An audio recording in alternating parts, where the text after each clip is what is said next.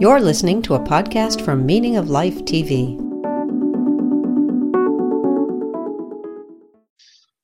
Massimo, it's good to see you again. It's a pleasure to be here as usual, my friend. I think I have to say for the audience that this is the third time we've started this because we've had some technical issues. Now it's not with the platform. We're on a new platform. We're using Zoom instead of Skype because we had a lot of trouble with Skype, but because apparently a Time Warner, and it was taken over by a Bangladeshi operation that... Um, yeah, it's now called Spectrum, and uh, it's, we're all excited about the fact that we are paying more every month and getting the same shitty service as before. Right, but, no. you know.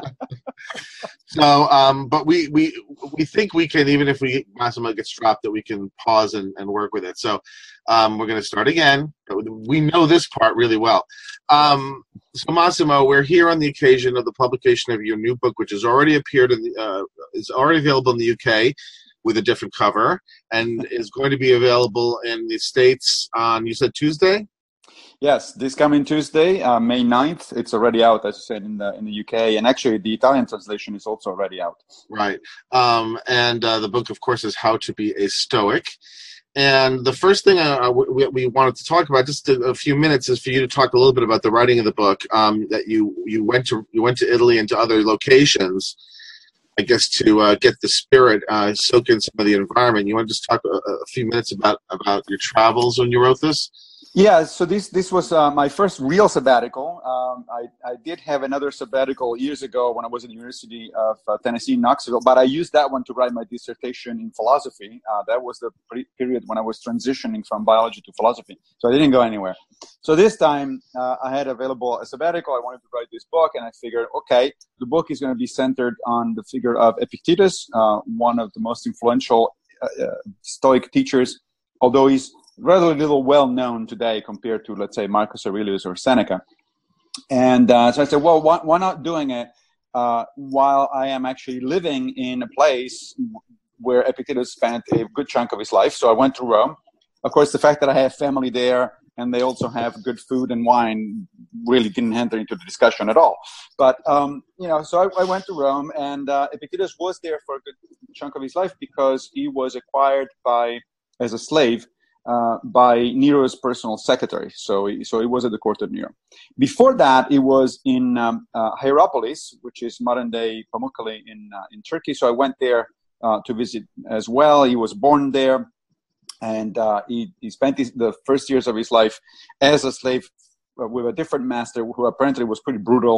Uh, at some point, in fact, he beat Epictetus enough to to break his leg. And there's a really nice little episode in the uh, in the discourses where Epictetus actually Uh, tells the story, and he says that uh, that um, he told the master, he says, you know, if you keep go- doing this, you, you're going to break my leg. And then, of course, the, the leg broke, and Epictetus says, well, I told you so. You shouldn't have told me. That's right. Probably. But you're annoying like, me, right? Keep calling. Exactly. He was a little bit of a smart aleck, you know. Yeah. Um, And it shows, actually. That's one of the reasons I like Epictetus. He, he has a wicked sense of humor. Uh, but then he was acquired by sort of a much better master who actually, in fact, allowed him to study philosophy uh, as a slave uh, under Musonius Rufus, who was one of the most influential Stoic teachers in Rome. Then at some point, um, uh, the Emperor Domitian kicked out both the, the Stoics and a number of other philosophers out of Rome, sent them into exile because, you know, the Stoics in particular had these bad habit of speaking truth to power, as we would say today. They were, they were critical of the regime. They were definitely critical of the regime. Were there any of the schools that did Domitian favor any of the schools, or was he generally anti-philosophical and wanted them all out? He was uh, generally anti-philosophical, but the Stoics were particularly annoying because they, a lot of the senators were Stoics, and a lot of the actual ah. political, yeah, a lot, a lot of the actual political opposition came from the Stoics. Okay. The Epicureans, for instance, uh, practice a disengagement with politics, right. and so right. they were not a, not as much of a problem. So uh, Epictetus was sent into exile. He went to northwestern Greece, to Nicopolis, and uh, he reestablished his school there, which became incredibly successful. He was Uh, Uh, one of the most influential teachers of the time. A lot of young uh, Roman aristocrats uh, went to his school to study, and the Emperor Adrian uh, later became uh, one of his personal friends. So I, I did uh, all of, a little bit of, the, of that. I, I stayed in Rome most of the time. I went to Hierapolis. I went to Nicopolis, and it was a lot of fun to sort of think that I was walking through the, you know, Agora in Nicopolis, for instance, and think that that uh, Epictetus probably walked there as well. Yeah, yeah. The, the, the, I think people underestimate the uh, the significance of the writing environment. Um, um, and there's something about the ancient places that's really quite. You know, I've been to Israel a number of times, um, and you know, walk through Jerusalem. It's quite a remarkable experience. Just you can feel you can feel the history almost in a way that's uh, that's that's quite uh, quite uh, moving. Um, it's a, it's all, it's a, as close as uh, a secular person like me gets to a transcendental experience. Yeah, yeah, sure, sure. I can see. I totally see that. Um, so you mentioned Epictetus, and and I want to say to some very uh, give a brief characterization of how the book is actually styled. Um, because it's very interestingly done, and I'd like to hear maybe you say a word about why you did it this way. So it's not really you in dialogue with Epictetus, like in, in, the, in the sort of a Platonic dialogue. It's you t- really talking to yourself, but the right. voice that answers you oftentimes is Epictetus, and a lot of times it's directly quoted, or at least very closely paraphrased. And I'm, I think it's very effective, but I'm wondering what was the idea behind choosing this, or did this just sort of happen this way? Or did you have a conscious notion, hey, I want to do it this way because... Yeah, no, th- th- it was a combination. So so I was thinking, uh, I was uh, trying to get, uh, uh, to think about a novel way of, of putting, you know, of writing the book, because otherwise I, I just didn't want to put out yet another book on Stoicism. There are, there's a number of good books on Stoicism. Mm. And so it had to be something that, that spoke, you know, in a, in a different way to the reader, and that was much more personal. As you notice, a lot of the episodes, not everyone, but a lot of the episodes that, that occur in the book are actually things that happened to me. Uh, so yeah. it's, it's everyday yeah. life kind of, kind of things. Um, well, not also every day. There's one one about you escaping a military coup in Turkey.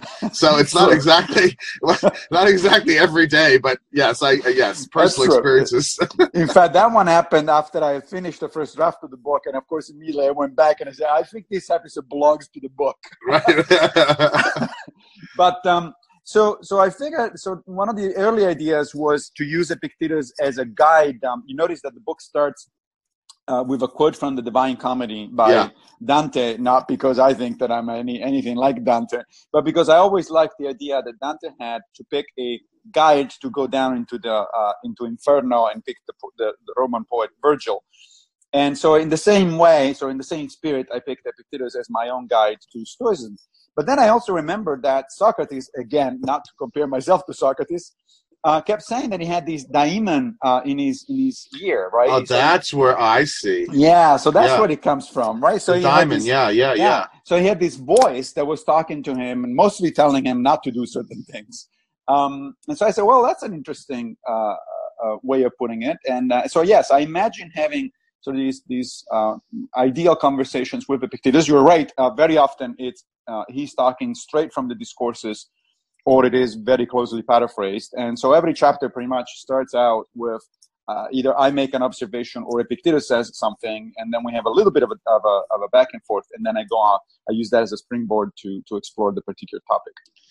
And let me ask you uh, why, and this will be the last thing on this on the sort of this sort of structural issue. Why did you um, why did you pick Epictetus? I mean, you said before he has a wicked sense of humor, um, yeah. but is it partly because his is am- amongst the ones that we have the most writings from, um, so there's there's a lot of material to draw on. Uh, wh- why Epictetus in particular, as opposed yeah. to let's say Marcus or Seneca? Um, I guess the Greeks, there's very little writing, so you really couldn't do Greeks, the Greek Stoics, right? That's right. There is yeah. very little. There's only fragments from the Greek Stoics from the early uh, history of the of the Stoa. Uh, most of the writings we have today are the, from the Roman Stoics, and particularly from the three you mentioned. Uh, now. Uh, For Epictetus, we have four of the original eight volumes of the discourses, and then we have a short thing called the manual or the, or the handbook. Uh, but no, we have a lot more writing from Seneca. So then why Epictetus? Um, Epictetus has a number of interesting characteristics. First of all, I, as I said... Uh, you like his humor, humor, yes. I really like his sense of humor, uh, his bluntness. You know, he talks to his students. You know, the, the, the discourses are basically... Uh, transcripts of, of his um, uh, lectures to the students. And he talks to his students in a very blunt, in a very, very down-to-earth, very uh, easy-to-understand way. Um, but also, there is the idea that Epictetus also uh, was the most pious, for instance, of the Stoics. You know, the Stoics uh, did believe in a in a god of of a sort. It was a physical god made of matter. In fact, basically, the the, the Stoic god was uh, the same thing as nature or the universe or or the or the rational um, ordering of the of the world, of the logos. So a, a philosopher's god, not the not the right. Zeus Apollo type of no. god. Yeah, exactly. Yeah, exactly. So so in fact, it's sometimes referred to as Spinoza's god, because Spinoza pretty much got it straight from from the Stoics. He was very influenced by the Stoics. However, Uh, there's variations in which, in, in the way in which the Stoics talk about God, uh, God as nature, and and Epictetus sounds at time, uh, at times a lot like, almost like a Christian, and you know he was writing in the second century. He was kind of sort of aware of Christianity. Christianity at the time was still a, a fairly small sect, uh, but he sounds very pious. He sounds, he talks about God a lot, and um, and so one of the reasons I picked him is because of I have, of course, a very different concept of God or nature from Epictetus, and so I, uh, some of the bits in the book are I'm actually arguing with Epictetus, and I say, well, wait a minute now. Uh, uh, there's you know modern views are, are different on this thing. So, for instance, Epictetus has in the discourses pretty much what we call today uh, the argument from design. So he, he, he pretty much puts forth the argument from design for the idea that, that there must be some kind of sort of general intelligence that created the universe. And so there I use that as a way to say, well, yes, but, you know, my friend, we got David Hume and Charles Darwin, and after them, it's a, you know, that argument becomes much less convincing. Yeah. So it's also a way to show that Stoicism can and needs, in fact, to be updated to the twenty-first century, taking into account, you know, progress in both philosophy and science. And yeah. I think Epictetus struck me as a, as a very good sort of sparring pa- partner, basically, for this. Yeah, you know, it's interesting. Actually, something just occurred to me as you said that. Um, I think I think sometimes people will try to. One of the criticisms people tr- will, will want to make of some of these things is that, oh well, you know, you're pulling this out of its ancient context, and you're just sort of, you know. Right. Uh, you know, cutting and pasting it, and but uh, you know, in truth, um, that's true of actually all the religions too. I mean, I mean, there isn't any religion that people, ancient religion that people, at least in the West, are practicing, in which they're not practicing a modern version. And even the Orthodox versions are modern versions, if you actually know exactly about how how the theology evolves and all that sort of stuff. And so there there is no really avoiding when right. you when you're talking about practicing any ancient system. Of it, it has to be adaptable to, in some sense. Um, or else uh, you're just going to be committed to too many things that no, that nobody's going to commit to now, right? I mean, that's correct. Yeah. I think the only difference between uh, so first of all, I, I agree with you, and also, of course, every religion, as far as I can tell, has a component of you know a philosophy, as an embedded philosophy of life. I guess we're going to talk about yeah, philo- the yeah, concept yeah. of philosophy of life in a minute. But um, th- now the difference, of course, is that if you take a text. Like the you know the New Testament as actually inspired directly by God, then it's going to be much more difficult to convince people even twenty centuries later that you know you want to do your own interpretation, you want to change your things because you know after all you interpreted the, the word of God. Yeah. As you know, there's plenty of room for interpretation anyway. Yeah. But if we're talking about a secular text, you know something that's studied out as a secular text, uh, Seneca, Epictetus, yeah. or Marcus Aurelius, I, you know it's not like like they are. The word of God. It's not like it's something yeah. that was said by yeah. Epictetus, then it becomes yeah. sort of a commandment. So it's much yeah. easier. Yeah, well, I, the only thing I would say is, I mean, if you actually know the history of the the, theolo- the theologies of these versions of Christianity, you'll know that that very fundamentalism is a modern idea. It's not yes. It's not the That's way right. people thought in the ancient world. And That's so right. uh, even the fundamentalists are modern without realizing it or without admitting it.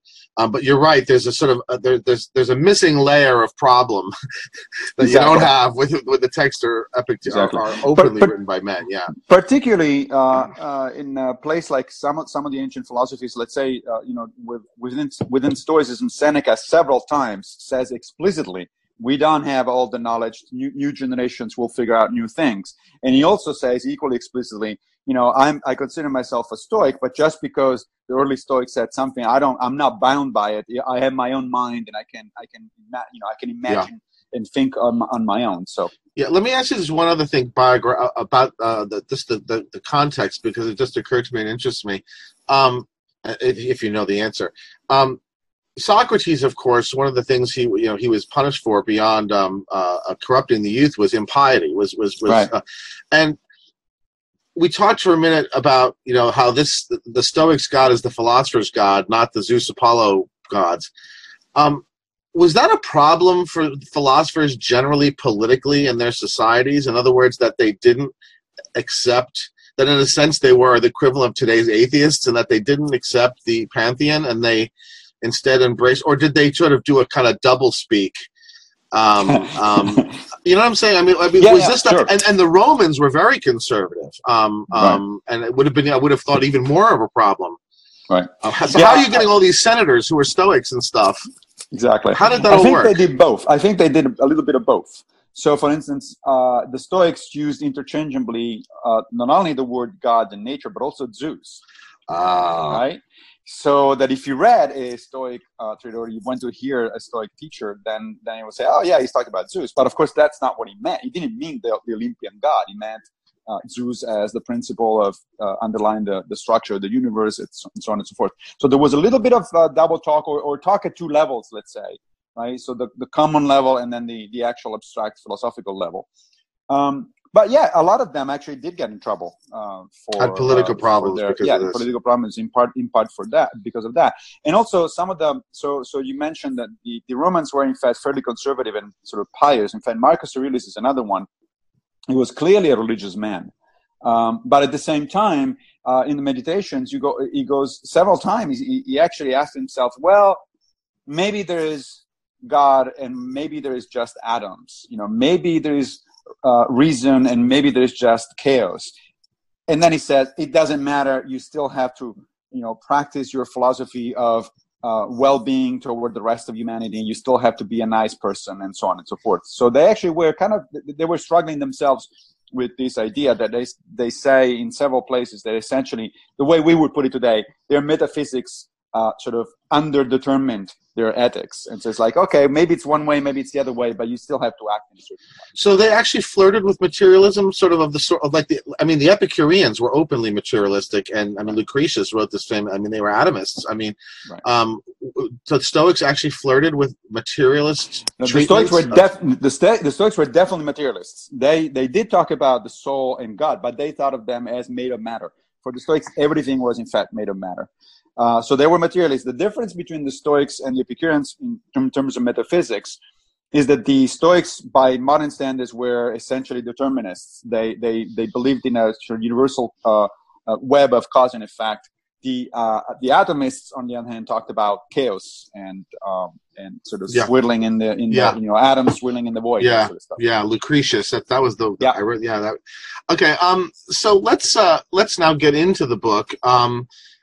And uh, to begin with, I just want to speak in very general terms. Um, you say at the beginning of the book, and viewers will pardon me if I'm looking down. I'm not checking email. I'm um, I've got notes that I, I didn't feel like I could discuss this a book, a whole book, in an intelligible way if I didn't make some organizing notes. So that's what I'm doing when it looks like I'm looking away.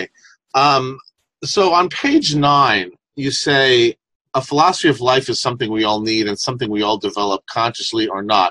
So the first thing I want to know is, what exactly do you mean by a philosophy of life? And two, in what sense do we all need one and have one, even if we don't openly say that we have one? Right. No, that's an excellent question. So by a philosophy of life, I mean either an explicit or an implicit uh, framework uh, that you deploy in order to make sense of the world, to act in the world, to uh, to prioritize things that are important for you or not important for you, and so on and so forth. Now, for most people, I would think uh, that comes built built in with a religion. You know, most still still today, even though religion, you know, especially organized traditional religions, are on the on the sort of uh, are in a little bit of a crisis. Even so, the majority of people on Earth get their philosophy straight from their philosophy of life, straight from their religion. If you're a Christian, you do have certain priorities. You have a certain view of the world. Same if you're a Jew or a Muslim or a Buddhist or a Taoist, you know, whatever it is that you follow. Um, non-religious people, uh, either they explicitly endorse a different sort of framework, like, you know, a lot of, of non-religious people consider themselves secular humanists, for instance. Some of them are secular Buddhists. Some of them, of course, are Stoic. Um, and and so that covers most of the rest of what's left over. And even people that claim that they don't have or they don't follow a philosophy of life, I think they actually still do, because they take uh, certain assumptions and certain a certain framework from the society in which they live, from the upbringing that they actually have. So even if you left a church and you did, you did not in fact embrace, uh, you know, openly or, or, or, or consciously uh, an alternative like um, psychohumanism, you still are behaving and, and thinking about the world in a certain way. And that to me is a philosophy of life. Now, what I argue in the book is that since it's pretty much inevitable, uh, then and in fact, I actually argue that it is useful, because it does, a philosophy of life allows you to prioritize things. It saves a lot of time. It, just, it tells you that there are certain things you want to do or not do, certain things that are important or not important, and so on and so forth, right? So, and it provides you also your moral compass to some to some extent. Uh, so it is useful. And so if it is useful and you're going to have it anyway, either implicitly or, or explicitly, you might as well at least occasionally reflect on it and say, well, is it really, is this really what I want to do? And, you know, the way I want to think about stuff. So, so but just to try and condense this a little bit, clearly a philosophy of life involves your most fundamental system, your most fundamental evaluations, right? Your, your, right. The, yeah. Um, is it more than that, though? Is it more than simply your basic valuations? Um, um, certainly in a religion, there'd be a whole lot, lot more to it than simply uh, a system of evaluations. Um, Is there is there more to it in this also, or is it um, or is it basically that it's a evaluation set set of evaluations? Well, it, it is a set of evaluations, but I think it is a uh, these are evaluations at different levels, right? So there's there's the, the big picture, you know, what what do I think? How do I think about the world? What, how did it came about? What is my place in it? That sort of stuff. But also there is a lot of very practical, very day-to-day evaluations, right? So why is it that certain things are important to me? I don't know, family and friends, let's say. Um, Why is it that I want to choose one career over another? Why? How do I? How do I make uh, ethical choices? Why do? Why am I a vegetarian as opposed to something else? Uh, and so on and so forth. All of those things uh, tend to be informed, uh, either again consciously or unconsciously, by some kind of basic set of values. That right. And that is what I call the philosophy of life. So you you. You actually explicitly evoked and invoke in the book um, Socrates' uh, uh, uh, instruction that we that we should live the examined life, uh, that the unexamined right. life is not worth living, um, by which Socrates I always took to mean that one should always live live with at least a part of your mind operating in a critical in a critical vein. Right. Um, but now let me ask you. Then now, now let me get to one of these things where I'm going to um, push you a little bit. So. Um, There's two ways you could view this, right? So one way is a sort of a top-down way. So you adopt a framework um, for whatever reason, and it, then it then it provides a kind of a set of instructions that you follow. Right. Um, the other way is sort of a bottom-up. It's sort of, uh, you know, we, we've, we've evoked this distinction before, the distinction between knowing how and knowing that. So the the second way might be a more way of a knowing how sort of way, and that is, you know, you, you, you behave, it, your valuations are implicit in your behaviors, and They're, the way they change is through a kind of a bootstrapping process where, you know, periodically you engage in this critical examination and you re- right. reevaluate. So let me ask you uh, just to sort of why it seems unlikely that any system is going to have a completely correct picture of uh, the way the world is and our place in it, given how complex the world is and, and how right. complex we are. So why adopt a top-down system, um, what, what, rather than uh, simply doing it in the bootstrappy way that I described, second, which I guess is just where it's implicit. Right. So that's an excellent question. There's a couple of answers there. First of all, I think of a philosophy of life as always being in reflective equilibrium, uh, let's say. You need to say what that means. Yeah, that, so yeah. Reflective equilibrium is this idea that it's most often associated with John Rawls mm-hmm. uh, and his theory of justice, although actually the concept is a little older in philosophy. It actually comes out comes out of philosophy of science, believe it or not. Explain um, it. Yeah, but so the basic idea is a reflective equilibrium is this idea that you have a set of beliefs or a set of sort of opinions and, and notions about, about the world or a chunk of the world, let's say ethics in particular. And and these beliefs are always going to be in tension with each other. There's always going to be, uh, you know, uh, either beliefs that are that are not directly congruent, so that if you do one thing, then you have to compromise on something else. Or there is going to be stuff that, as you were saying, that happens to you in, in life, and you have to make decisions that may not actually be congruent with sort of necessarily with your general picture. So uh, adopting an approach of reflective equilibrium means that you are, in fact, constantly sort of revising your web of beliefs. Uh, and you're trying to minimize these tensions, essentially, right? So every time you come up with something that is uh, that that is a clear tension between some of your principles and some of your practices, you say, well, okay, wh- why why is this happening, and how is it that I can sort of harmonize, if not resolve, because life is too complicated for resolving every conflict, but at least sort of harmonizing as little as, as much as possible. Uh, so, in in in one sense, I do think of a philosophy of life as an evolving Uh, Uh, notion that is uh, uh, sort of regulated in, in, in this way as through through a, um, a reflective equilibrium. But the other thing is, um, because we're talking about, precisely because we're talking about philosophy and not a religion, it's actually going to be much easier to do that sort of stuff. Because as I was saying earlier, it's not that just because Epictetus said X, then I have to believe X or I have to do X. I can be in constant tension and constant dialogue with with the Stoics. Now, your question, uh, the second part of your question is, you know, about why adopt a general system, uh, you know, sort of a top-down, as you put it, system.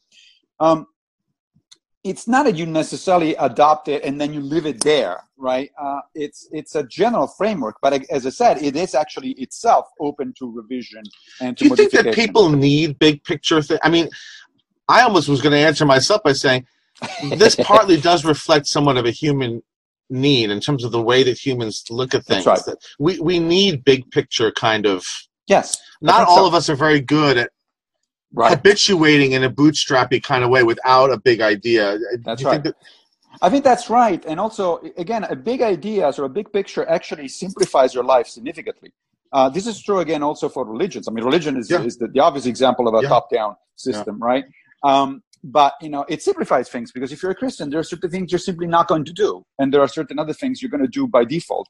Uh, and that simplifies your life. Again, the, the, the event, I think the, the right approach there is to consider that a dynamic system and not a fixed one. But um, but generally speaking, yes, I think we do work better. We have a, ten, a natural tendency to sort of have, wanting to have some level of, of, of a big picture in mind. The other thing that I want to add about this particular topic is that I don't claim uh, that Stoicism is the right picture. I'm going to get to uh, that next. Right, right. So I actually think it's one of a number of possible philosophies of life. There are others that are just as good, and they actually may fit better. Some people, you know, uh, and what is, is the same way in which Stoicism may fit better certain kinds of personalities or certain kinds of of, of culture. Because you know, the, one of the things Stoicism is, is very close in some respects to Buddhism, and yet when I tried to study Buddhism, it, it felt really alien. The the language used, the metaphors used, so the the somewhat mystical references just didn't click with me at all. Yeah. When I, as soon as I started reading uh, Stoic texts, I said, oh yeah, that's right. Um, and yet a lot of the truths or a lot of the, the, the notions, a lot of the, the, the uh, precepts that you find in Stoicism are really very close to the ones you find in Buddhism. It's just that culturally speaking, Stoicism spoke to me and Buddhism didn't. Yeah. It's also one of the sources of Christianity. It is. That's right. Christianity um, absorbed a lot of it. That's why Stoicism feels a lot, uh, you know, familiar to the to the Western mind because Christianity absorbed a lot of notions from Stoicism. Yeah, yeah. So let me ask you a minute just about this, ecu- this sort of ecumenicalism that you sort of embrace, because this is also, you're very explicit at the beginning of the book. Um, uh, on page two, you you you you explicitly express a kind of an ecumenical attitude towards these philosophies of life. On page twelve, you speak about Stoicism's flexibility. Um, I, I only found it's not so much incongruous, but it's something that I wanted more explanation for you from. You spend a lot of time in the book saying why you think Stoicism gets so many things right. Right. Now, it's unlikely that all these philosophies of life that are available are going to get the same things right. And in some ways, they're going to be uh, sort of categorically um, uh, incommensurable, it seems to me. Um, and so... how, on the one hand, can you believe that Stoicism gets so much of it right and at the same time be so ecumenical? And now, obviously, practically, you have to be ecumenical because it's not like right. people are going to stop being Christians for you, right? right. But I'm just curious in terms of your own mind how you think of uh, the, the rightness of Stoicism on the one hand with the ecumenicalism that you seem very committed to on right. the other hand. So yeah, that's an excellent question. So, so the way I think of it is that there are some basic fundamental ideas within Stoicism that you find expressed differently perhaps, but you do find in a number of other traditions, not just in Buddhism, as I said, or in Christianity, in part because it absorbed them from Stoicism directly, but also in other uh, you know, Eastern philosophies like Confucianism or, or, or Taoism especially. Um, And in fact, there's a chapter in the book where I talk about the fact that the concept of virtue, uh, since Stoicism is, is of course a type of virtue ethics, the concept of virtue is actually essentially, uh, has been empirically demonstrated to be universal across human cultures, at least across complex human culture, literate uh, human cultures. And moreover, when comparative psychologists have actually looked into it, it turns out that uh, pretty much every culture recognizes a small number of fundamental virtues. And there is a lot of overlap. They're not identical uh, between different traditions, but there is a lot of overlap. The, the four fundamental Stoic virtues are actually basically universal. They're found everywhere. Uh, there are two more virtues that are found everywhere, and those also are found in Stoicism, except the Stoics don't call them virtues. They, they, they categorize them differently. So there seems to be, empirically speaking, a lot of overlap between different traditions. Now, of course, the way you express these notions varies culturally and with and, and, and in time. Uh, the priorities perhaps vary uh, significantly from, from one uh, philosophy to another. So for the Stoics, you know, certain things are important, are more important than others, and for a Christian, certain other things are more important than others, right? Uh, so there is a significant amount of variation. But ultimately, I feel that as a Stoic, Uh, when it comes to the important part of Stoicism, which is ethics, the ethics, uh, I can talk to a Christian or to a Buddhist or to a Taoist, and they'll understand what I'm talking about. Uh, we might have some disagreements about priorities or the way in which we express them, but I think they will understand. Understand. So the way, so the reason I defend, so to speak, Stoicism in the book is uh, is the reason I do it is is twofold. On the one hand, I think it's underappreciated. Stoicism really could be the Western response to Buddhism, and there's no reason in my mind why at least people that are that, that are uh, that grow up in the, within the Western tradition shouldn't be taking a uh, you know a, a more serious look at at Stoicism uh, as a possible philosophy of life. But also uh, in the in the end, that uh, you can be metaphysically ecumenical. Uh, one of the things that I you know in the chapter about God, for instance, I say that the concept of the logos, which for the for the Stoics, you know, meant these these rational principle that is underlying the structure of the universe and which is present, literally, physically present inside us, right? So the, the, the uh, we we are in fact one of the best expressions of the logos because we're capable of reason, right? We're capable of of yeah. articulating yeah. why we think certain things. Well, you can look at the concept of logos, which is a metaphysical concept, and if you are a A, a pantheist like the Stoics were, you could say, oh yeah, the logos is uh, the the universe, uh, or the, the fact that God is immanent in the universe, and God is the universe. If you're a Christian, you can say, well, logos is the word of God. Is, is and the they God. Did say that. I mean, that's, yeah, absolutely. It's, it's in the Greek. Yeah, absolutely. yeah, yeah, yeah. And if you're an atheist, you can say, like Einstein famously said, you know, I believe in the laws of nature, and the laws of nature are organized rationally.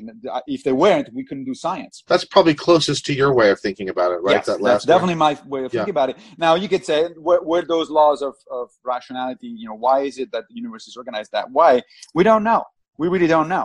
Yeah. Uh, you know, if, if, if, and, and, and a Christian will give you a very different answer from an atheist from that perspective, but I don't really care. The, to me, the, the observation is they yeah. are, the universe is organized in a certain way. We do have, as human beings, a certain nature and certain capacities. Let's use them. You know, as you're talking and you're talking about the how you ba- how you see the combination of the defense, the apologia for Stoicism with the ecumenicalism, I have to say that, I mean, you remind me a lot of uh, Giovanni Pico della Mirandola, um, um, um, who also argued, uh, if you read the Oration on the Dignity of Man, that all the religions have a common... That's right. A common, uh, he was an ecumenicalist at a, t- a very early day, and and um, people, I think, it's easy to forget because of the current noise. But humanism was not secular. That's right, exactly. uh, humanism exactly. in the Renaissance was not secular, and in a lot of ways, it seems to me like you're, you're in a sense reaching back to an early modern way of thinking about um, yeah. about philosophies of life and the relationship of the different religions to one another, and a sort of a brotherhood. A broad brotherhood of, of man, as Pico would describe it. Um, uh, you could have had a conversation with him in this book, and I think it would have come out very similar. Um, that's right. That's right. So that was the period during which the so-called neo-Stoics were, were active. And uh, the neo-Stoics, which included uh, Michel de Montaigne, for instance, yeah, uh, they were explicitly trying to reconcile the, the Greek-Roman Stoicism with Christianity. And, and yes, they were definitely ecumenical in that sense. And have and you absorbed any of that, any of the Renaissance? I mean, given that you are, yours is a modern version, does the Renaissance, do the Renaissance humanists prov um, provide any uh, sort of bridge between the ancient and the practice of it today? Or is it really, you go straight back to the original sources and try to... I personally go back to this, to the, mostly to the ancient sources, but I am interested in the Renaissance project precisely because I, uh, you're right, I do see it as very similar to my own, except of course another four or five hundred years have passed, so science and philosophy have moved further Uh, than at the time of Montaigne or, or the humanists. But, you know, it's not, a, it's not by chance that the Stoics influenced also uh, um, key philosophical figures like René Descartes or, or Baruch Spinoza. So, yeah, um, yeah, you know, there yeah. are reasons for that. So. Great stuff. Okay, so let's talk about the book's actual structure. Um, uh, the way I'm breaking it down isn't quite by chapter, but more what seems to me like the logical structure. Yeah, that will structure. take us the rest of the day. Yeah, like the logical structure of the book. It seems like there's three main sections where you address three questions. The first is what should we want? The second is how should we act? And the third is how we should react. Right. And then I would describe as supplementary two sections, one in which contains practical and spiritual exercises, which people who have watched the electric, who, the electric, who watched um, Sophia before, Um, we'll know in our dialogue, we had a dialogue where you went to some pretty good detail on your practices, and those are, those are many of those are, are in the book. And then you have a, a second supplementary section on the Hellenistic uh, schools of practical philosophy. I thought that, first of all, is that a fair characterization of the logical structure of the book? Yes, that's right. Okay. The only thing that it's, that it's uh, in addition to that, is that it, the book begins with a sort of a setting out the yeah the introductory material. Context. Yeah, right. yeah. Um, so what I thought maybe you would do is maybe you would give me, or give the audience, the the core big idea within each of the three main sections. So what's the core idea, and what should we want that you're trying to get across? What's the core idea, and how should we act that you're trying to get across? And what's the core idea, and how should we react? Right. Uh, and maybe you can also throw in, why separate how you should act and how you should react? I found that interesting also. Why give separate treatments of those two things? Yeah. So the, you're, you're, the, the, you're right, the, the central section, the largest part of the book, is organized along these those three uh, key ideas. It's not at all by chance. Those are the three disciplines identified by Epictetus uh, in the discourses. He explicitly talks about the, these three. And those are known as the discipline of desire, the discipline of action, and, and uh, the, the discipline of assent. Uh, that's the third one. They are related. They're, they actually represent, there's a diagram in the book that explains this, uh, I think, fairly nicely and fairly clearly. Uh, these three disciplines are related to the four virtues, and also to the uh, so-called, the, the three topoi, that is the three areas of inquiry. Uh, the four virtues are wisdom, courage, justice, and temperance, right? Yes, the first one is actually practical wisdom, so what used to be called prudence uh, at some point, which is, so let's talk about that for a second, then I'll connect them to the discipline. So uh, the four virtues are practical wisdom, or phronesis in, in Greek, uh, or prudence. And that is the ability to navigate complex situations in the best possible that is, uh, way uh, that is that is available. Um, the second one is, is courage, uh, which is not just physical, but also sort of moral courage, you know, the courage to do the right thing or to stand up for the right thing. Um, temperance, of course, is self-control, is the idea that you do things in, in, in the measure that is appropriate to do it. And then justice means that you treat other people with fairness uh, as fellow human beings, and also that you have an interest for the benefit of mankind. Uh, that is, the Stoics were in fact the first, uh, among the first, together with the Cynics, um, uh, cosmopolitans. They they explicitly said that, you know, we're all brothers and sisters. They actually refer to each other as brothers and sisters. Is it significant that they leave out the one that's central both to Plato and Aristotle, and that is uh, theoretical reason or contemplation? Yes. Is there some significance in that? Could you explain why? What, what's significant about that? I think it is. So the Stoics uh, insisted that that theirs was a practical philosophy. If you, the, the most important part of it was the, the ethics, how you actually live your life. Epictetus says several times, if you just study the theory and you go out of this lecture room and that's it, you have absolutely wasted your time. Yeah. And so they were kind of skeptical. In fact, there are several passages in both Epictetus and Seneca where they say things like, so you can, you can, you can tell me uh, the structure of syllogism according to Chrysippus. Now what? What are you going to do with that? Are you a if, jerk or you're a nice guy? Right? Yeah, exactly.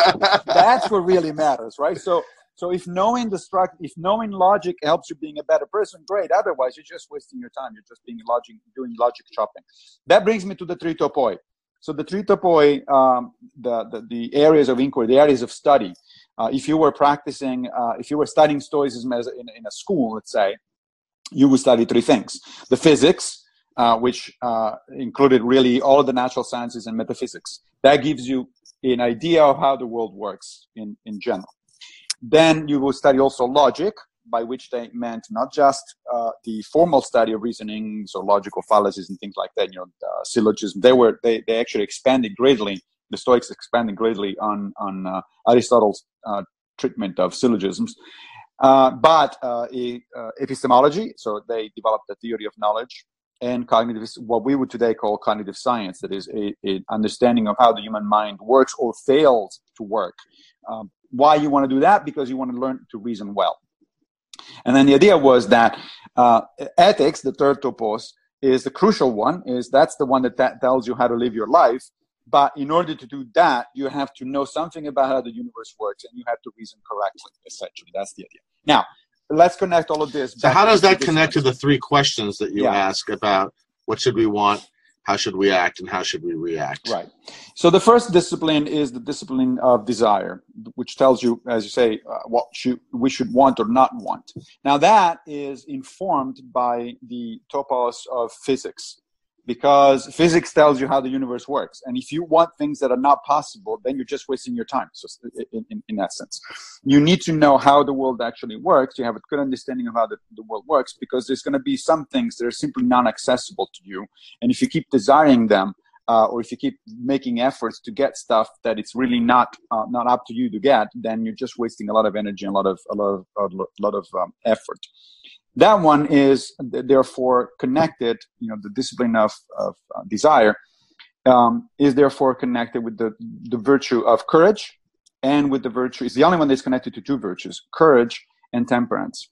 Why is that? Because temperance should be obvious, right? So if we're talking about desire, uh, then controlling your desires, your temperance is, is the obvious, uh, the obvious virtue. The virtue of courage is, I think, always struck me as interesting. Why connect courage to desire?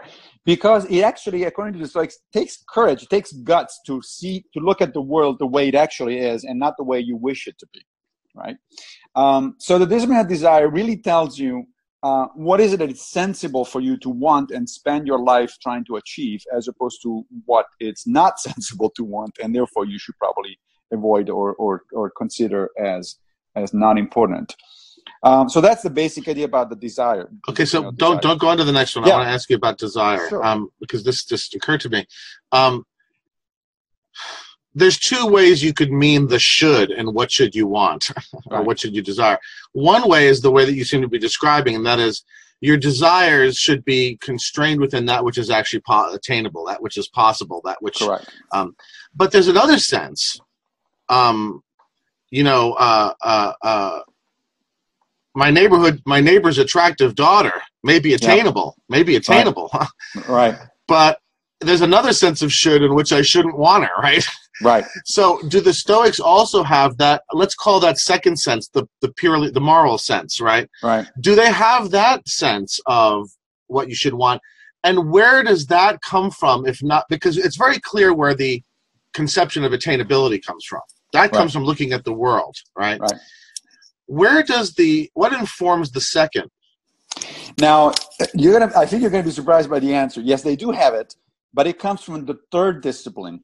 Oh, okay, so I'm just jumping the gun. You're just jumping the gun. Okay, so go ahead then. I don't but it's an interesting way, because it it is actually a good question. There is that second sense, but their second sense, it comes from the, dif- the discipline of assent. Uh, and okay. so we'll get there in a, min in a okay, minute. But great, remind great. me of this particular example of your, you know, your neighbor's wife. Right, right, actually, right, right. Epictetus actually talks explicitly about that particular example. Okay, great, great, great, great. So the second discipline is the one of action. Uh, the discipline of action is connected to uh, the virtue of justice, uh, right? And and it is connected to the um, sort of the topos of ethics.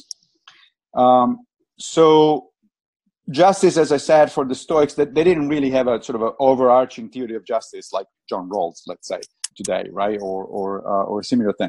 Or even, Pla or even Plato? Or even Plato. What yeah. they meant by justice was simply, was at a, at a, uh, a very nitty-gritty personal level. They say, you know, justice means to treat other people as fellow human beings. The only overarching idea that sort of the, the underpinned that, that notion was the cosmopolitanism, was the idea that we are member of the same, we're on the same boat to, together. And that literally, they, they literally thought that whenever you benefit others, you benefit yourself. Because we're all, we're a social animal, and social animals are interdependent. They, they, we depend on each other. So if I, let's say, uh, am, am helping, uh, I don't know, pay taxes so that uh, education in, uh, uh, is available to more people, well, that benefits me directly because it builds yeah. a better society, and therefore uh, I benefit. It's not, it's not, they didn't really recognize this sharp distinction that we uh, recognize today between sort of selfish motives and altruistic motives. Since we're all connected, they're the same thing. They collapse into the same thing. Everything we do reverberates around the human community. Exactly. And so, yeah, exactly. I, I see that, yeah. So there's yeah. no sharp distinction between the two, right? Um, so the discipline of action is really the one that tells you you should be um, using reason uh, to improve social living. Uh, that's the basic idea. In fact, uh, the Stoics had a, had a famous phrase to encapsulate uh, this idea, and they said that they, we should live according to nature. Living according to nature doesn't mean, you know, going naked into the forest and hugging trees. Uh, it means living according to human nature, and human nature, for the Stoics, is primarily the result of, you know, describing two in two uh, ways. One, we are a animal capable of reason, and two, we are a social animal. So, so they agree with Aristotle that man man is for the political life. That's right. Yeah. In that yeah, sense, yes, yeah. there was no distinction. The polis no, no is, nat is, is part of our telos. That's right. Yeah, exactly. Yeah. Yes. We're, we're rational anim social animals. So what we need to do in life is to, to uh, use reason to improve social living. So that's the second uh, discipline. So that one actually informs most of their ethics, you know, uh, um, in terms of interaction with, with, with other people. Uh, and as I said, the cosmopolitanism is under, underlying that, uh, that notion. So literally, as I mentioned a minute ago, this, the Stoics went around referring to other people, to strangers, as brothers and sisters.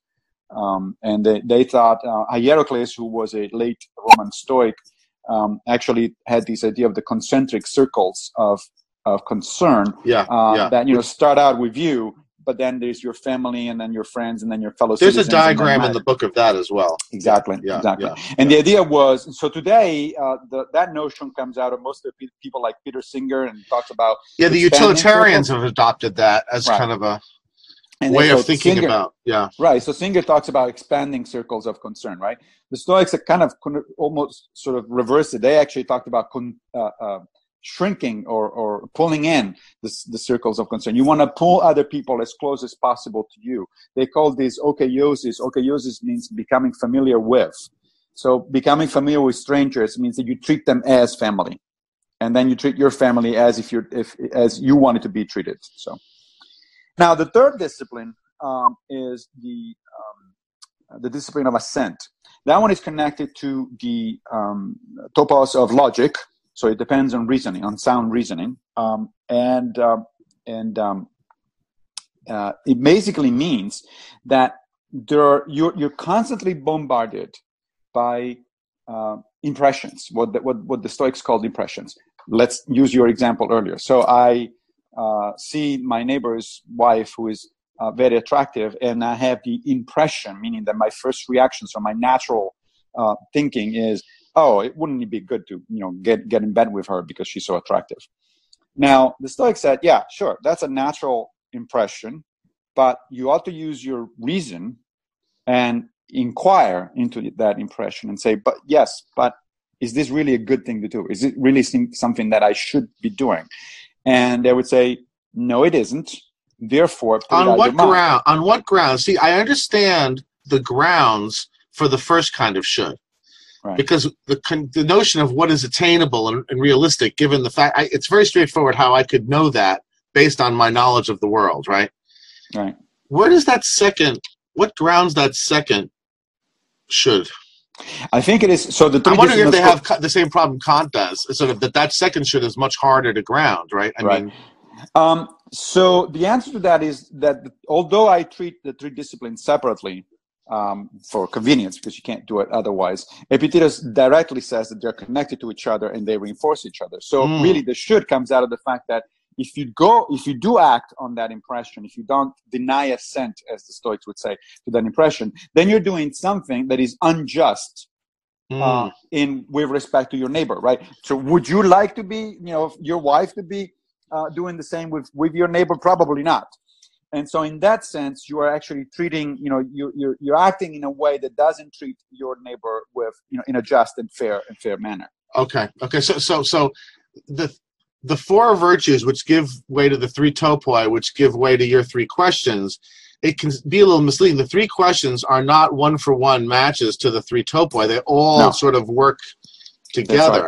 That's right. By um, the way, I, I neglected to mention that the fourth virtue is connected to uh, the discipline of assent, and that is the, the, the virtue of phronesis, or practical wisdom. Yeah. So basically that one is the one that tells you, well, is it really a good idea to do this or that? What, which course of action should I take? Right. And that, is it a really good idea? That practical reason will draw both from facts, which yep. will give me things like attainability, right? And That's the right. first should, but it will also take into consideration matters of justice, yes. which will give me the second should. Is that sort of? That's right. That's right. That's right. That's okay, right. That's really interesting. And um, the, the, the discipline of assent is crucial because we are constantly bombarded by these impressions, right? We always have this idea that, oh, getting more money is a good thing, let's say. Uh, okay, that's an impression. Now I want to investigate that impression. Uh, and the answer is, well, it depends on how I get my money. If I get my money in a way that is that doesn't violate the principles of the principle of justice, then I'm fine. Uh, the Stoics were definitely not; they were not cynics. They were not uh, endorsing it as a minimalist lifestyle. Uh, Seneca was one of the most uh, influential and rich uh, men in, in the Roman world. Yeah. Uh, but you have to do it in a certain way. If you don't do it in that way, then you really are ought not to do it. Yeah, yeah, yeah. That's. That's great, and and I and and and it does explain to me something that I really wasn't clear on, and and, and uh, uh, with regard to the the two shoulds.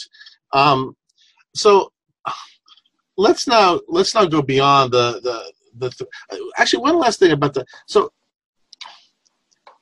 the distinction between how you should act and how you should react. Do the do the Stoics have have? This is going to come up in something I'm going to ask you later. Um, Do the Stoics have a sort of a notion that, that we're kind of besieged constantly? Is there a sense of sort of, yeah. you know what I'm saying? In other in other yeah. words, is there a bit of a, a bit of a, a, not a cloistered mentality, but a bit of a sort of, you know, the world in many ways attacks us. And so uh-huh. we, we, we shouldn't just talk about how we act. We have to cl- carve off a whole separate account of reaction because so much is. Yeah. And where else do we find something like that? We find it in Christianity, right?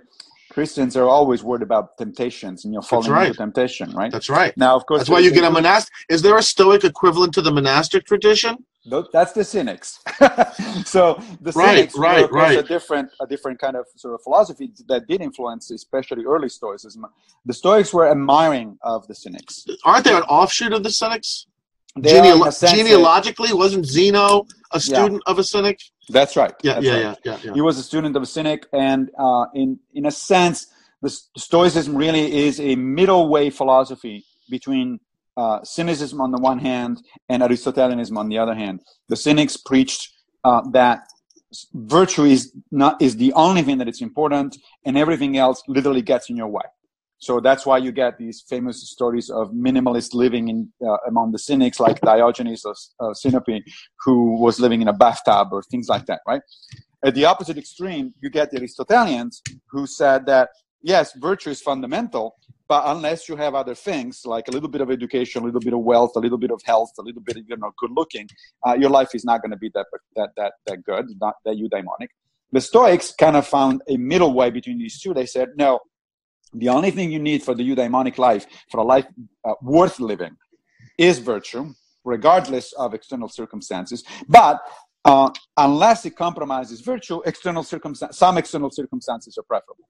So it's okay to, unlike the Cynics, to to go uh, and become, you know, wealthy or or, or work on your health or, or your education or anything like that, uh, so long as you don't do it in a way that compromises your moral character, your moral integrity. Right, right, right. So the for the Cynics, what the Stoics would call the preferred indifference. That's right. Are always interfering with the pursuit yes. of virtue, whereas for the Stoics, so long as they're not in per- interfering with the pers- pursuit of virtue, they're perfectly fine and obviously That's desirable right. for all sorts That's of reasons. Right. And in fact, the, the relationship between the two schools was very peculiar um, because the Stoics uh, did engage in discussions, you know, in controversies with the academic skeptics, with the Platonists, uh, with the Epicureans especially, but never with the Cynics. The Cynics were always praised by the Stoics. Right. In fact, Epictetus at some point says, you know, you probably should be, if you're up to it, you should be a cynic. But if you can't, then at least be a Stoic. Yeah. So it's like, you know, and I, the way I think of it, that's not the way they thought of it for certain. So I, I want to draw a distinction here. But the way I think of it is, is very similar to the distinction between, let's say, a Christian monk and a, and an everyday Christian, or a Buddhist monk and an everyday Buddhist. Right. So the everyday Buddhist doesn't rise to the level of the Christian, the Buddhist monk. It's not, you know, it doesn't give up um, all of the externals. It doesn't do that sort of stuff. But it's a Buddhist. It's a, it's a, it's a good, you know, it's supposed you're supposed to be a good Buddhist. And then if you if you get the calling, then you then you become a monk. Uh, I think that Epictetus really saw that very similar. In fact, he says in the in the discourses that uh, only people who get the call become cynic. Yeah, and, and so. Let me ask you that you brought this up in in the dialogue with Sky Cleary when I pushed you a little bit. Um, not everyone is this. Not no one can actually be the sage for right. the Stoic, but is the cynic in a sense the sage, the it's Stoic close. Sage? Yeah, it gets okay. close. Okay, so so and this is something that I am gonna. I think I am gonna resist a little, um, or maybe a lot. Um, um, so the Stoic really does take as an ideal the not caring about the preferred indifference. It's almost a concession to allow the preferred indifference, it sounds like. Well, that varies from Stoic to Stoic. Uh, so Seneca is much less so, and, and Epictetus is, is by far the one that gets closer to the to the cynic. Um, what about you? So, so you I chose reject, Epictetus, but do you are you do you really think that the idea you reject, reject that part? That part. Yes, I reject that part. I say that, no, I don't think it's actually a good idea for a human being uh, to go the cynic way. I mean, if, if you know, if that's your personality, by all means, go ahead, right? Um, but no, I don't think that it's a sustainable uh, lifestyle for most human beings. It's just not natural for most human beings. Most human beings do want a certain number of things, like a house or, you know, a job and, you know, some... some and not some having things. Them will interfere with their virtue. That... I mean,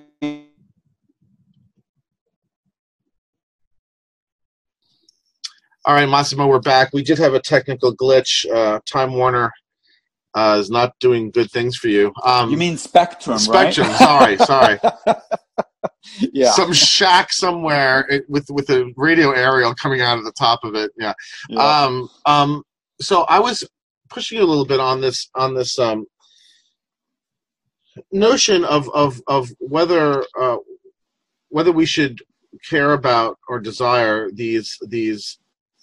preferred indifference that don't uh, that don't affect your virtue, that don't have an effect on your virtue, and and and there's the Stoical idea of the sage as the, the sort of the ideal person, right. And at least in one version of it, you said that the Stoical sage, I guess this is Epictetus's version, uh, ideally doesn't care about any preferred indifference, about things right. that that that are nice but don't don't affect your virtue. Right. Um, And I sort of asked you whether whether you think that that's an ideal, because it seems to me uh, you would sort of have to, in order to use the sage as an explanation right. of why most people don't are you know are not able to do without right. preferred indifference. Right. Now, you said that you don't accept that ideal. No, uh, that's that's one of the things that I think uh, uh, can change or can be updated or, or, or altered between ancient Stoicism and modern Stoicism. Um, I think that Epictetus was wrong, and I think this, the Stoics more broadly, in thinking of the sage as the ideal human being. I think that human being, you know, we need to take seriously what human nature really is, which is that, that one is a Stoic principle, right? You, you live according to nature. Well, let's look at what human nature is. Human, human beings do naturally prefer to have certain, uh, you know, out, uh, in so-called indifferent, you know, certain, certain uh, externals. Certain external do, goods, it's certain external goods, right. Whether relationships right. or commodities or... Correct, correct. So I think that a, a reasonable way to reinterpret or modernize, however, however you want to put it, the Stoic doctrine is that uh, the externals are preferred or di- or dispreferred indifference in the, in the sense that you should go after them or avoid them, depending on which category you're talking about, so long as they don't uh, get in the way of your sort of moral integrity. In other words, if you have to, if you have to compromise your moral character in order to get money, let's say, or to get better health or something like that, then then you shouldn't do it. I I, I do really believe that that is a sound uh, principle. Yeah. Uh, but but even Aristotle would agree with that, right? I mean, yes. Um, um, um, yes. I guess what I'm asking is whether your version of Stoicism is even more of an in-between with Aristotle. In other words, you make more concession to... It sounds to me like you're saying virtue is not entirely self-sufficient in a in a normal person, right? Because because there are go- there is going to be a level, and I've pressed you on this before. There's going to be a level of poverty, deprivation, um, right. um, um, isolation, or loneliness that are going to seriously challenge a person's capacity, right? Uh, to flesh. Now, I mean, you can point to sort of you know sort of supremely impressive examples. I know you talk about James Stockdale sitting in the Hanoi Hilton, and that Stoicism right. helped him. Um, um, and all of that. But I'm wondering whether, in a sense, yours is almost like, in some ways, a hybrid Stoicism slash Aristotelianism, and that you don't hold the sage as an ideal.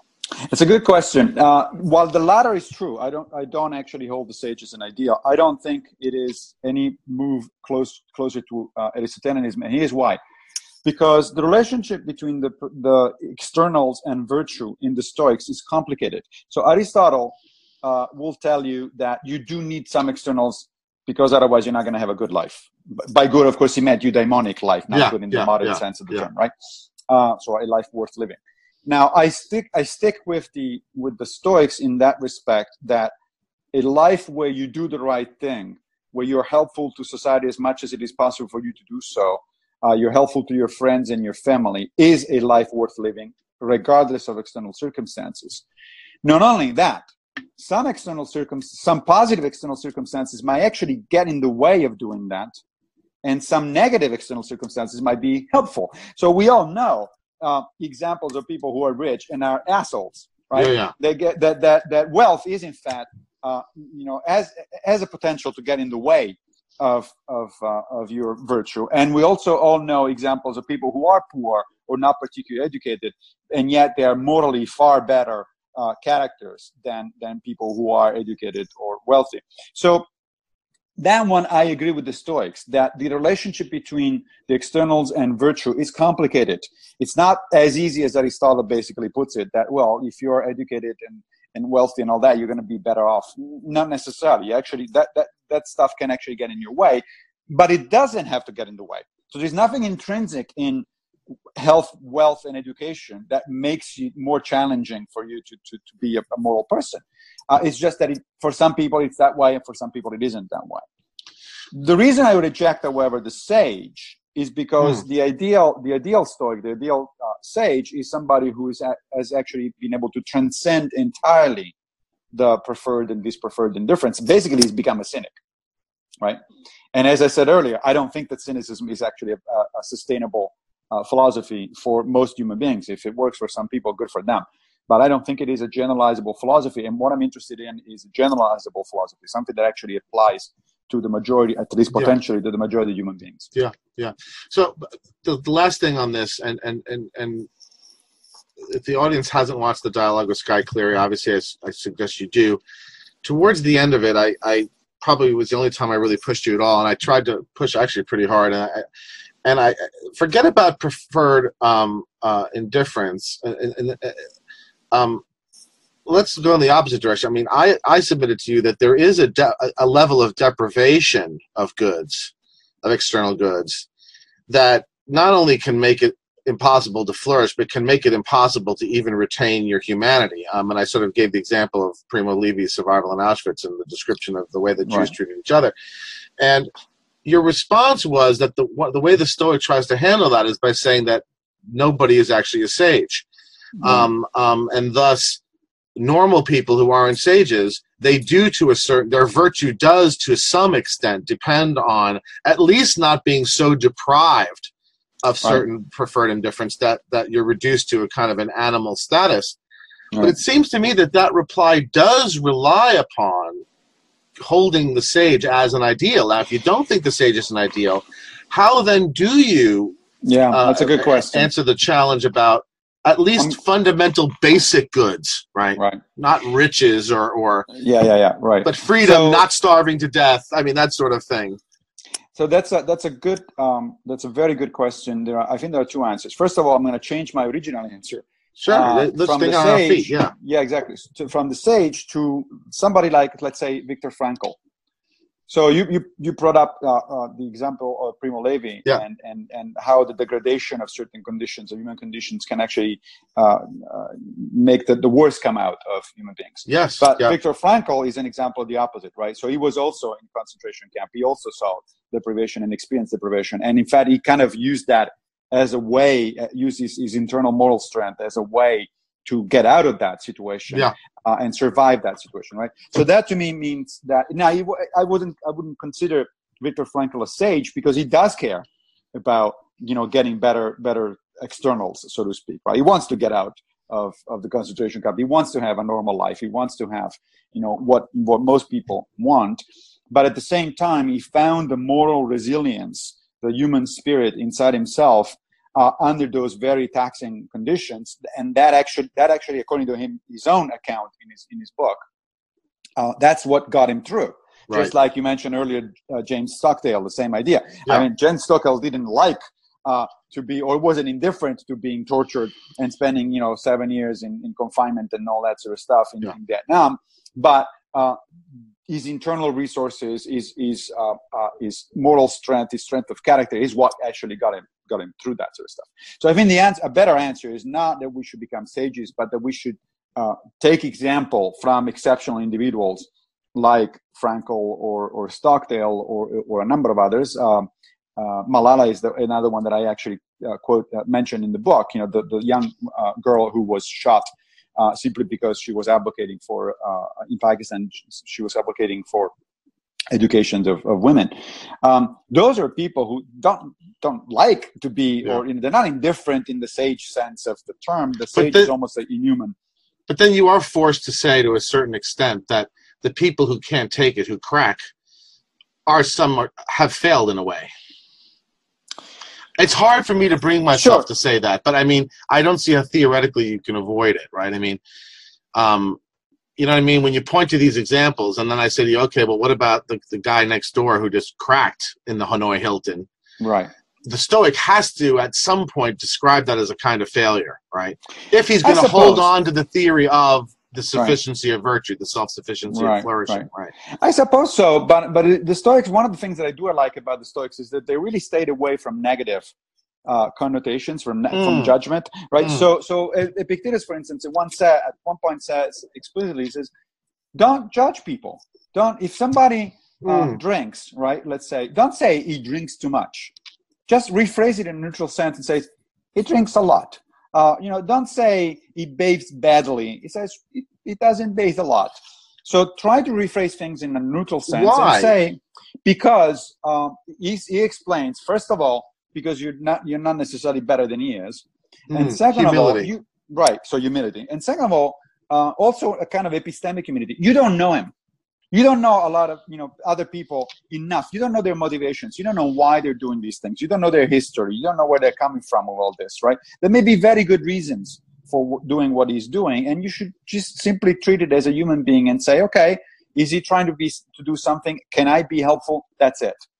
So I wouldn't say that the people that didn't survive, you know, like Viktor Frankl or James Stockdale, failed in a, in a, in a sort of morally negative sense. They just did not have enough resources to get through. Right. That, that and the situation. Ideal would be not to crack. I mean, that's the sort of that's the notion. Right. The ideal is not, yeah, I, I understand what you're saying. I mean, right. But yeah, it's not that yeah. if, you, if you fail, it's, it's a moral failure. It's like, ideally, you should be able to, you, you want to get through this thing, and Stoicism or similar philosophies give you some resources to try to do that. And if you can't do it, well, you know, we're all human beings. Okay, so let's let's discuss one last, I mean, we're going on quite a bit, so let's let's yes. let's discuss one last thing that I wanted to get to, and where there's also some stuff I want to push you on a little bit. Um, there seems to me to be, you know, you could never reduce something this complex with this much history behind it to a sort of simple formula, but there does seem to me to be one big idea that le- that governs a lot of the stuff you've been talking about, and that's this idea about Uh, the things you can change and the things you can't. Right, the right. dichotomy of control. Right, so this strikes me as being foundational. If anything, if there's any one foundational idea, you could see where it it's influenced in all these different parts of things you're talking about. That's right. It's in this. Um, could you say a little bit about, talk a little bit about that principle and what you see as its foundational roles with respect to all the things we've been talking about? I, I think you're right. It is, it is foundational. Um, And in fact, it's found in Zeno of Citium, the founder of Stoicism. Oh, so this is one that's in all the Stoicism. It's all, it's in all the Stoics, all the way from the beginning. Uh, of course, of Zeno we have only fragments, so and quoted by other, you know, quoted by other later authors, but it is in Zeno as well. It is most prominent in Epictetus. Uh, in fact, the manual, the Enchiridion, uh, starts out with the dichotomy of control. It's famously Epictetus says, you know, some things are under your control, other things are not under your control, and then it goes on list. Does two things that are important. He lists the kind of things that are under your control and the ones that are not. And then he says what it, it, it makes what I call Epictetus' promise.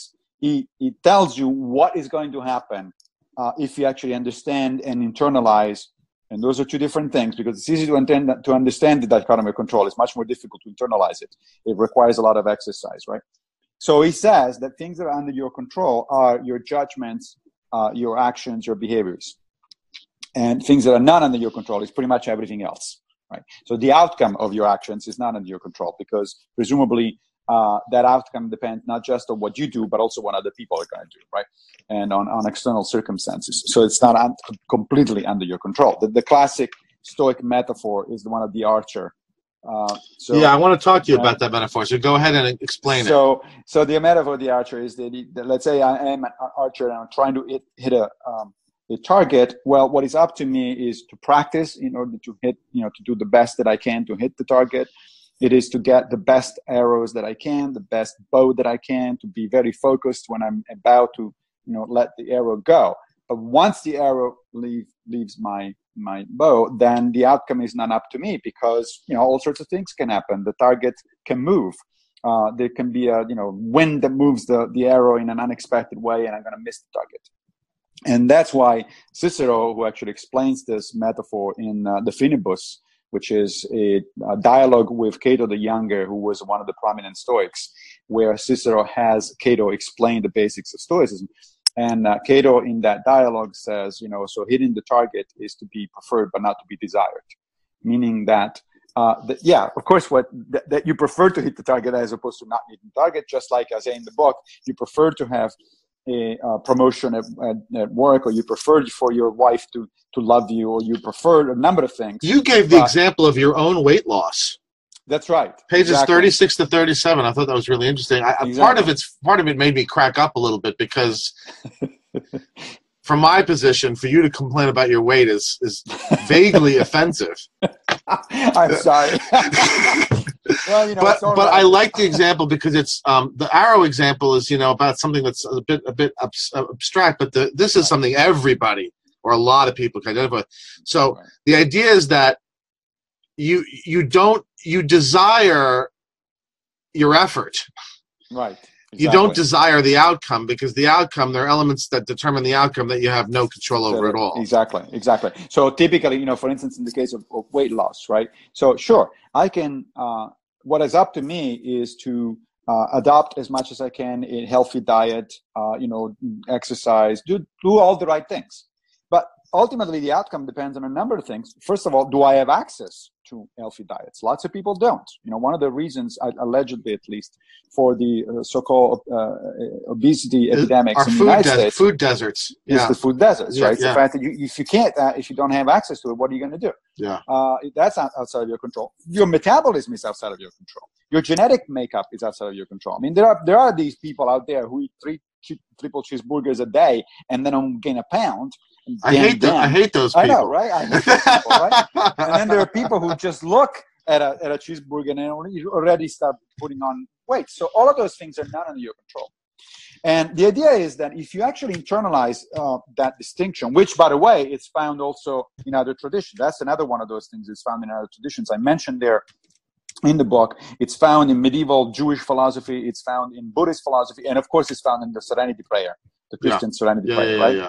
And the idea is that if you actually internalize, this is also, by the way, one of the foundational um, uh, concepts behind uh, C B T, cognitive behavioral therapy, and similar kinds of therapies, right?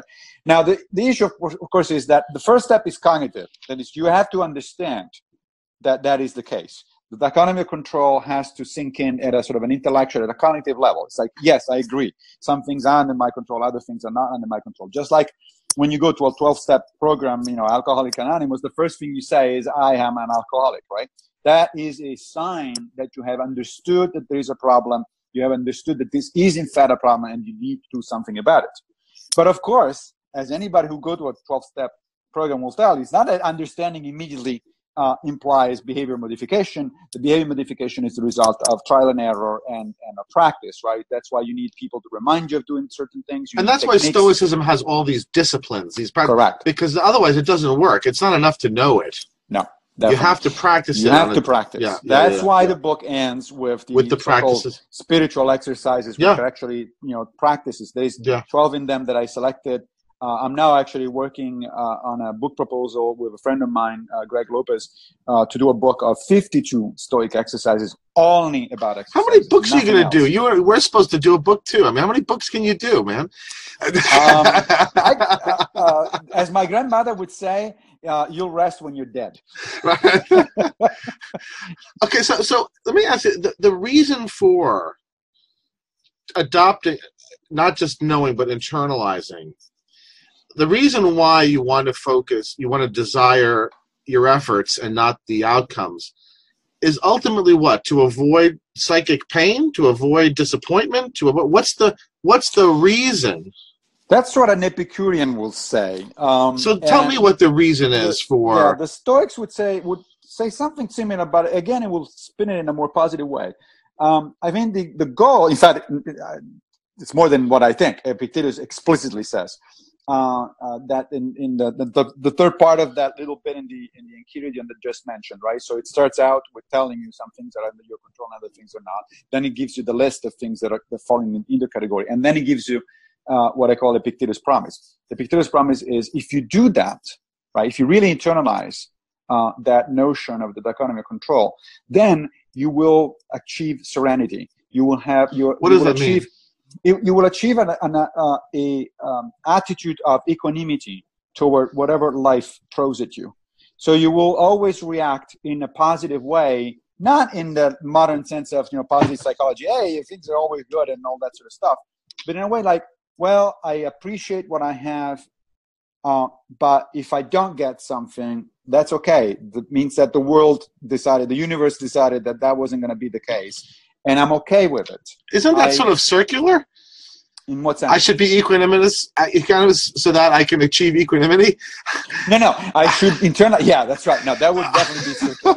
No, I think the idea, I think the promise is you should be, you, you want to achieve equanimity because it's, you know, you, lo- you go through life in a much more emotionally so serene way. You you are able to uh, to take on problems in a in a more effective way, and the way you do that is by practicing the dichotomy of control.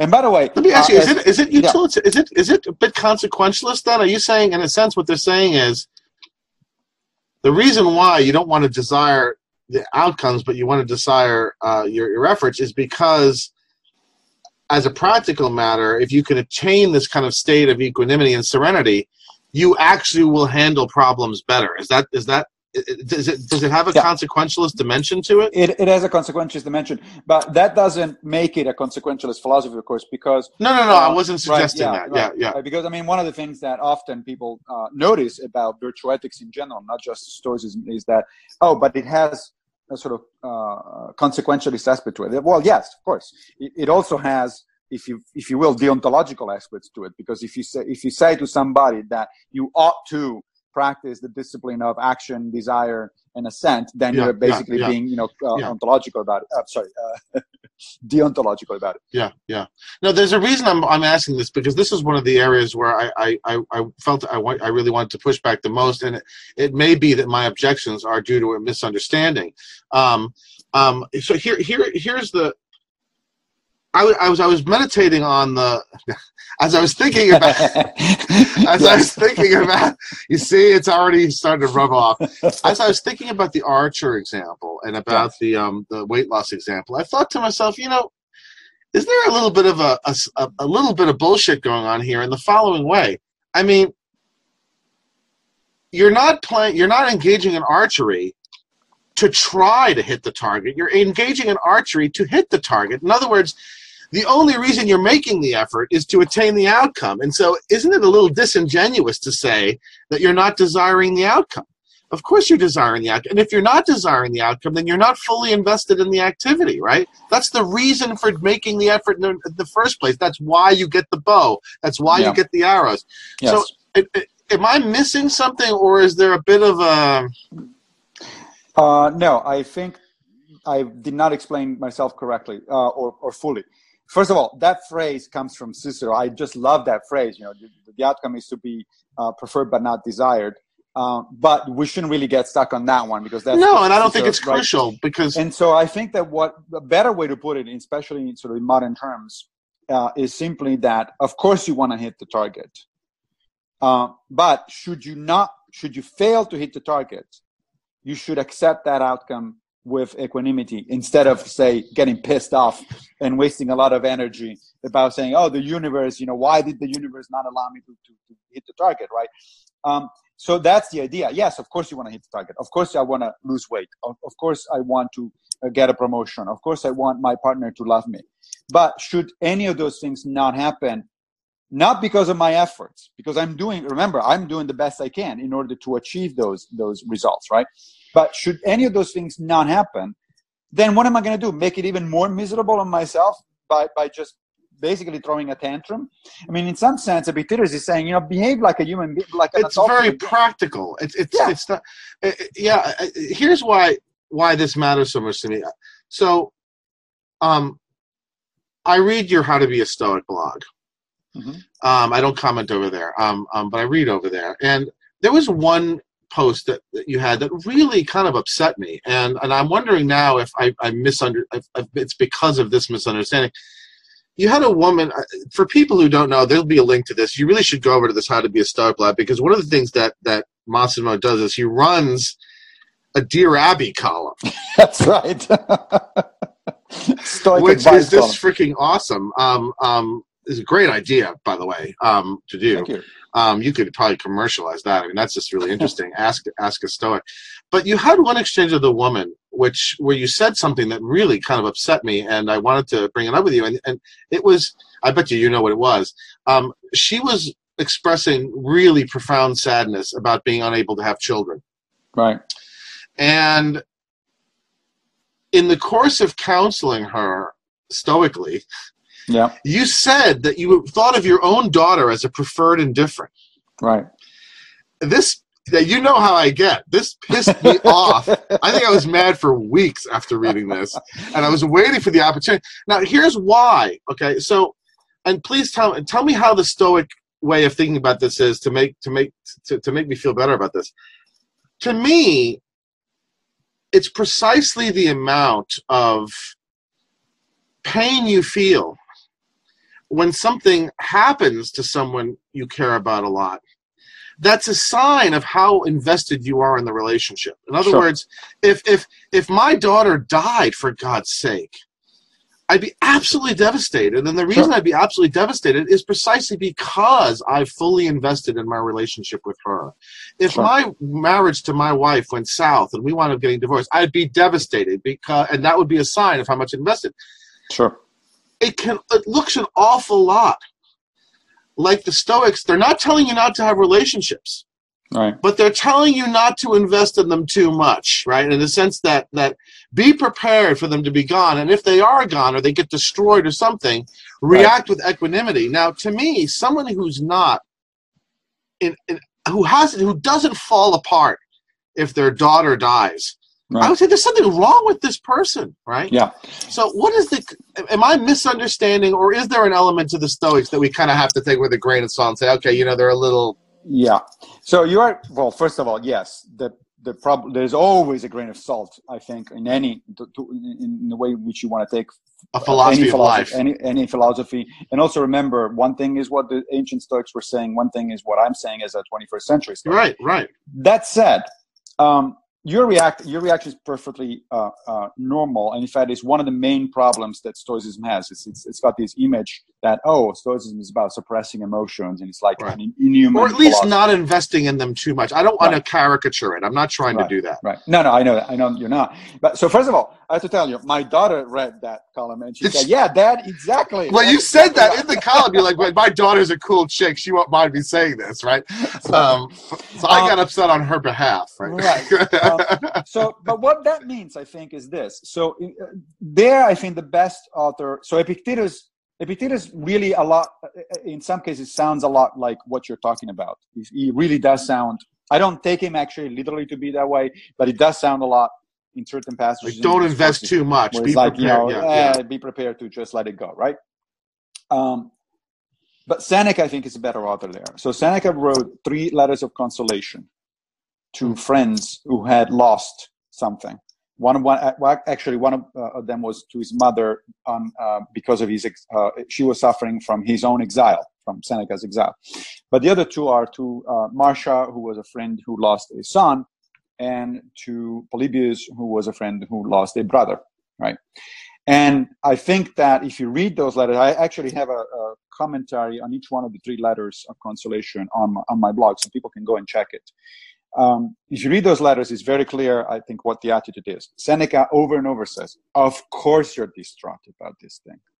You'd be inhuman if you were not distraught. It would mean that you wouldn't, didn't care about your son or your, your brother. And, and what kind of a monster would you be if you didn't, right? But, he says, that said, at some point, you want a healing process.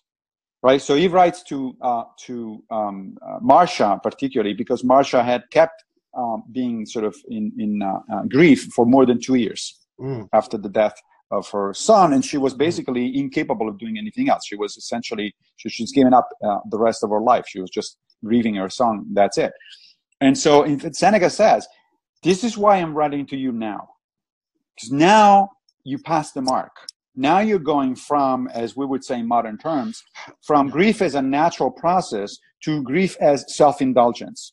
Right? Now you need to snap back and accept, as they will say with equanimity, that, you know, this is the way the world works, unfortunately. We're, we're all mortal, and as much as it is ter- terrible to lose your, your son, other people have. He tells he tells her of another uh, patrician woman who had gone through a very similar thing, but she had reacted. And she said, okay, I'm grieving for my son, but I also have other children to take care of. I have my husband to take care of. I have my, you know, things that I want to do in society and in life, and I need to snap out of it to come out of it. So I think that that is the idea. So the reading the, the Stoic um, the economy of control in, in a charitable way, which, as you know, as philosophers, which you always do, as opposed to sort of a caricature in the worst possible way, is that the idea is, look, equanimity, going through life to work with equanimity doesn't mean that you don't care. It doesn't mean you don't. It's not a lack of grief. It's it's an it's an attempt to keep these things healthy. Is that sort of? That's right. Exactly. It's to keep it within the the bounds of healthy, normal human reactions, as opposed to, as somebody sometimes is in fact the case, so becoming a self uh, uh, perpetuating emotion and and essentially a paralyzing emotion. Right? Yeah. yeah, yeah. You know, in Judaism, there's a practice. So when somebody dies, the bereaved person sits in their home for seven days. It's called sitting Shiva. Shiva right. is seven in Hebrew. And what's supposed to happen is that friend, there's supposed to be a continuous stream of friends and families that come over mm-hmm. uh, to talk and sit with the person. Right. And that, in a sense, this is the, this is the healthy period of bereavement. And after that, you are supposed exactly. to go back to your life. Exactly. Um, and it's symbolically represented. You do actually go back to your life. You withdraw from it for seven days. In the sense, almost the religion is saying, we acknowledge yep. that this loss is devastating and a normal person should not be able to operate for, for a period of time. That's and right. then you go back to your life. You go back to your job. You go back to all of this sort of stuff. It's, and so really what this is about, I almost think equanimity is an unfortunate word. I mean, this is really about the healthy expression of emotions is what sure. this really is about. Yes, yes, yes, that's um, right. Um, yeah, I think so. I mean, I, the, the reason I like the word equanimity uh, is m- more general because it doesn't apply just to these kind of situations, but to, you know, accepting any outcome that you have no control over. So it, it, to me, equanimity simply means that uh, you realize that you don't control the universe. You you you reject, you know, you remember this this uh, crazy notion that came out a few years ago, like the, the, the secret, this idea that um, if you just will something uh, badly enough, the universe somehow yeah, yeah, yeah, twists yeah. around. Well, in Epictetus, there is a, a passage where he almost seems to uh, to to speak directly against the, the, the, the secret. Uh, there is, um, I think, one of his students, Who's, uh, who is complaining about the fact that he's that he's lame, that that his leg that his leg doesn't work well, and and to keep things in perspective, remember that Epictetus himself was lame, right? And uh, at some point, Epictetus snaps and says to his students, "Look, what do you want? To rearrange the universe for the sake of a broken leg? It's like, okay, it has happened. I'm sure it hurt. I'm yeah. sure this is not an ideal situation, but hey, you got a life." You, yeah. You're still alive. You can still do lots yeah. of stuff. And you know, what do you, what do you, what do you want? You want to change things. Uh, you, you might have noticed that one of my uh, recent columns was actually about a, a really serious situation of a woman who's dying of cancer. It's, it's, she's been yeah, known. I read that one. That was hard, you know, actually pretty hard to read. I that thought. was very hard to read, and and I took it, you know, with a little bit of hesitation because it's kind of a very hard thing to do to write to somebody like that. I was actually going to say that writing a column like that has got to be pretty. I don't know. I don't know. I, I don't know if I'd, I would think that's, I would feel too, too responsible. Yeah. Um, um, it, it's, it's a hard thing to do, especially with some of those, those situations. I mean, one thing is if somebody like the one, the one that just came out, it's about job hunting. Okay. You know, whatever. But if it is about, you know, end I'm of dying. life situation or I'm yeah. dying some, some, or, or another one was about somebody who has been uh, diagnosed with schizophrenia and who he may, he, he, he's afraid that he's going to come back in sort of full, full blown. So he's literally going to lose his mind. Those are hard. But at the same time, if I really believe that uh, that Stoicism is a practically useful philosophy, then I have to take on those things. I, that's the way I feel about it. Because otherwise, it's just too easy. It's just a, you know, a, a number of platitudes. It's a fashion and, and, and, and right. yeah, yeah. And yeah. as I say in both of those columns, both the, the cancer and the schizophrenia one, look, uh, it's not like uh, Stoicism is a, is a silver bullet. It's a magic wand. Uh, it's not the secret. It's not like you you say, oh, I'm a Stoic, therefore I can overcome cancer or, or schizophrenia. No, you can't. Uh, it, it, in fact, it's about how you handle it and how you think about it, um, not not the fact about the fact that you can somehow magically wish it away.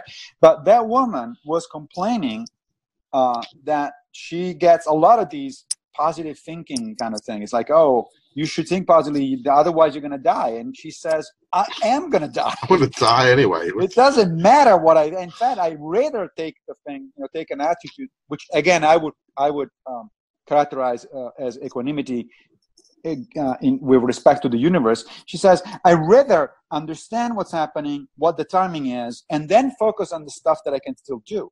Still spend some time with my children and with my husband, still do things that are useful to society for whatever time is left for me to do that, rather than sort of go in, uh, into into fights, uh, flight of fancy, where I can imagine that just by sheer willpower, I can overcome a biological problem like like cancer. And and I, to me, that is the positive aspect of, of sort of what I call equanimity. So, I mean, I do think... See, this the way we discussed it now strikes me as much, you know, it's something that I can certainly accept and, and, and don't feel uncomfortable with. I think that maybe in that sense, rhetorically, though, um, Stoicism, it's important, especially for something like Stoicism, to acknowledge and kind of give credit to uh, the, the the experience of grief, right? Yes. Um, and of loss, and, of, and because otherwise it sounds too much like get over it.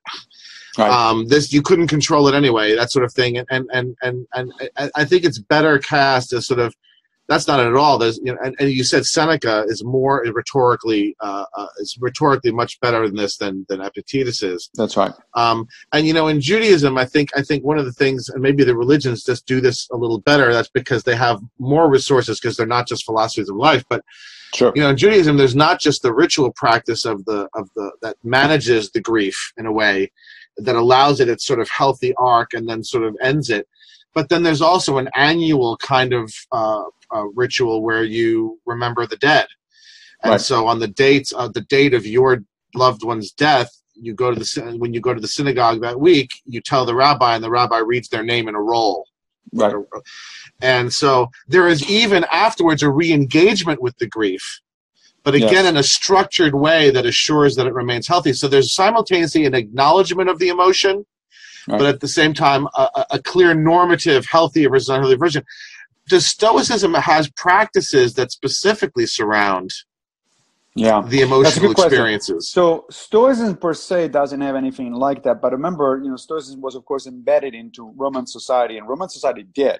Yeah. Um, one of the, cl- the the things that I've actually uh, sort of, in a sense, picked up myself, uh, and to do it every year. So every year during the uh, period of Saturnalia, which is the period right before Christmas, uh, according to the Roman calendar, Uh, for a week, you're supposed to do a number of things, and the, you know, the Romans did a number of things. And one of the things that they did was to pay homage to the Lares. The Lares were the ancestors. And so they had a place in the house, special place in the house, where they had images of their ancestors. Uh, and they would there and, you know, make offerings, you know, put a little bit of milk and a little bit of wine and, uh, and, and little uh, candle, things like that. Um, I find that very a very good idea. It's it's an it's a ritual reminder of the fact that you're connected to other people that are now gone, and um, and actually do it in my in my house, in my apartment. I have uh, of course modern version, so I have an iPad with photos of my uh, uh, parents and grandparents and, and, and things like that. And uh, it's nice to have it for a few days.